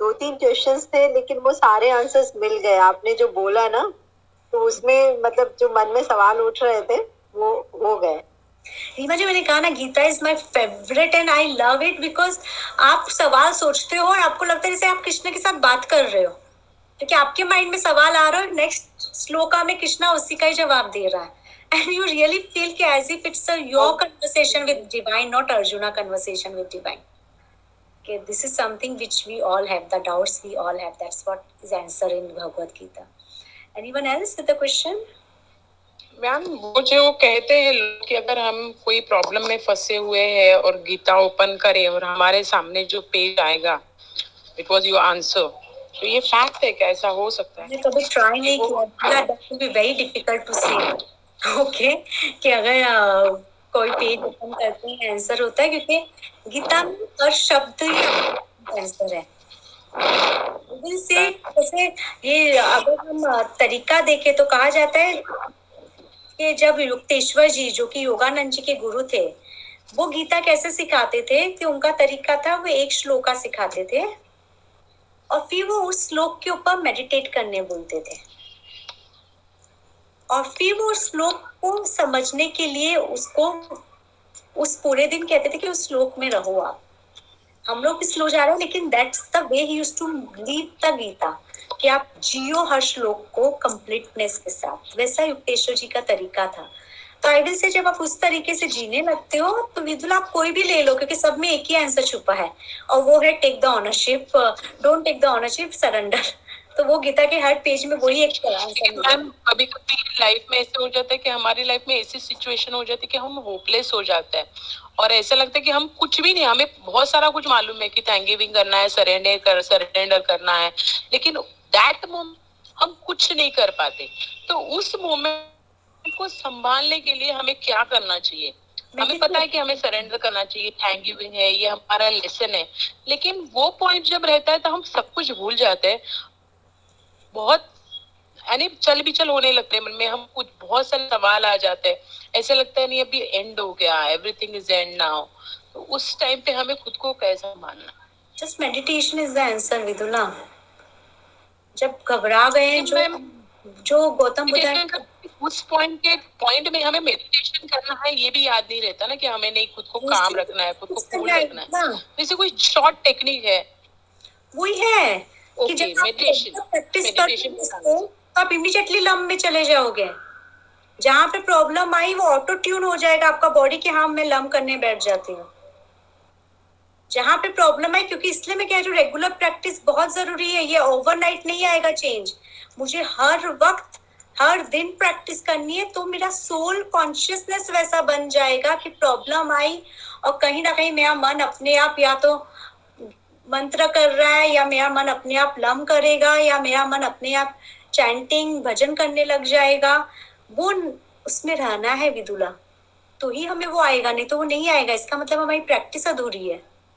और प्रैक्टिस पे ही फोकस करना है कि मैं प्रैक्टिस करूँगा तो ही वो आएगा। अगर एक प्लेयर बैट्समैन प्रैक्टिस नहीं करता है हर बॉलर को बॉल मारने के लिए तो फिर जब अलग से बॉल आएगी तो चाहे वो कितना भी अच्छा बैट्समैन हो, वो नहीं मार पाएगा। तो अगर आप सोच रहे हो आप प्रैक्टिस नहीं करो, एक दिन आपकी लाइफ में प्रॉब्लम आ गई और आपको सडनली स्ट्राइक हो, आपको क्या करना है, वो नहीं आएगा। जब तक आप इसको रेगुलर प्रैक्टिस से हिस्सा नहीं बनाते हो। प्रैक्टिस ही करके हमारी सोल जागरूक हो जाएगी। फिर हम उसमें और वो सोल हमें गाइड करेगी उस टाइम में हमें बचा लेगी बिल्कुल वो अपने आप खींच लेगी आपको सोचना भी नहीं पड़ेगा। वो ऑटो ट्यून में चली जाएगी कि वो अपने आप आपको खींच लेगी। जैसे मेरी क्लाइंट दिल्ली में बताती है अ, कि उनके पास एयर प्यूरिफायर है बोले नम्रता अगर गलती से भी मैं अपना विंडो खोल दूँ तो ये रोने लगता है। यानी वो चिल्लाने लगता है एयर प्यूरिफायर उसके बटन लाल हो जाती है और वो एक्सप्लेन करता है कि इट्स द साउंड के बहुत पॉल्यूशन आ गया है। तो वो चीज़ होती है कि जैसे मशीन में कैसे इनबिल्ट होता है हमारी आत्मा में इनबिल्ट हो जाता है फिर वो चीज़। कि जैसे ही प्रॉब्लम आती है हमारी आत्मा चिल्लाने लगती है वो भजन वो राग वो उसमें अपने आप चली जाती है वो उसमें अपने आप घुल जाती है ताकि हमारा माइंड हमारा कंट्रोल ना ले ले हमारा ईगो हमारा कंट्रोल ना ले ले। इसलिए प्रैक्टिस ज़रूरी है okay Anyone else? Can we start the meditation for the day? ठीक है तो हम लोग मेडिटेशन करते हैं। आज हमारा मेडिटेशन हम ओम चैंटिंग में करेंगे। तो मैं आपको अलग अलग स्वर पे Om chanting करवाऊँगी। Let's see how it goes तो you have to repeat after me the same स्वर पे। आपको वो ओम करना है। हम हर स्वर पर तीन बार ओम उच्चारण करेंगे। ठीक है? तो लेट्स स्टार्ट एंड फोकस अगर आप लोग ने तो हम लोग रूट चक्र से शुरू कर रहे हैं। ओमकार करना।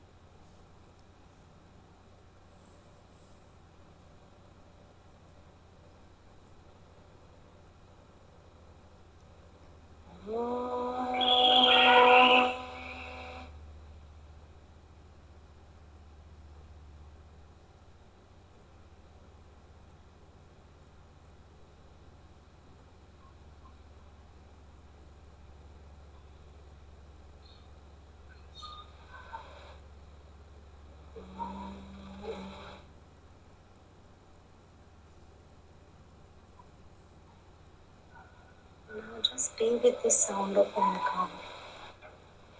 Feel the sound of Omkar. Enjoy the sound of Omkar.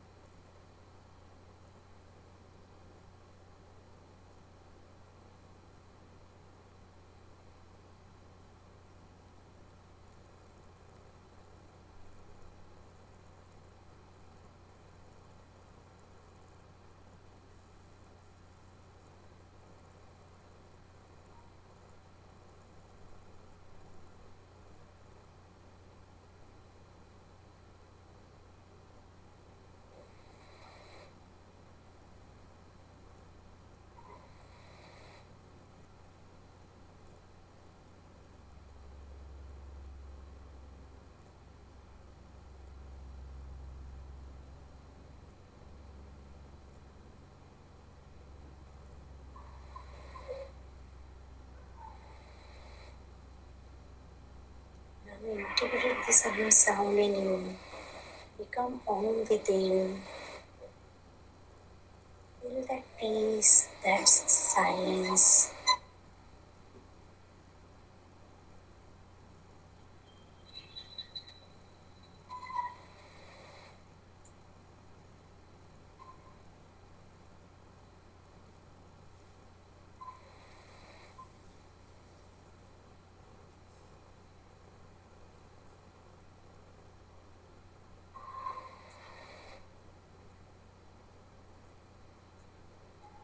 Integrate that energy with you.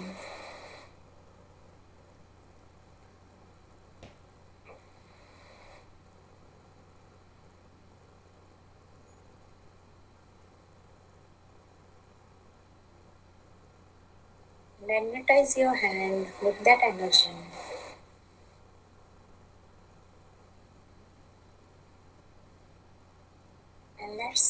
Om thrice together to share this energy with the world, to pray for the universe wellness and peace.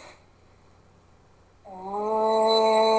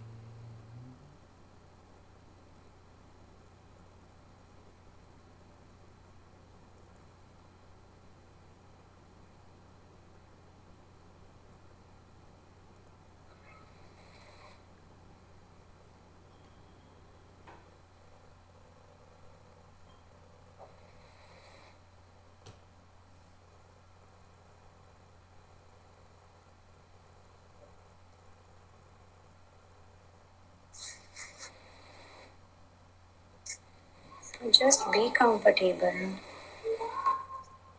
and open your eyes when you feel comfortable.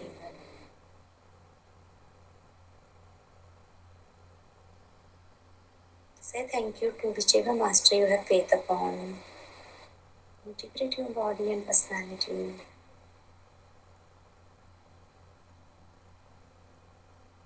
Now, this week exercise is gratitude for everything that's happening around and the movie name I will share with you. हम लोग next Sunday नहीं मिल रहे हैं हम उसके बाद वाली week पे मिल रहे हैं तो let me tell you which when are we meeting now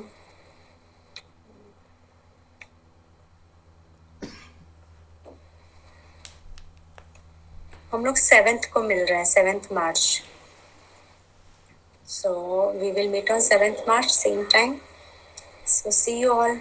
Good night. Thank you. Any question?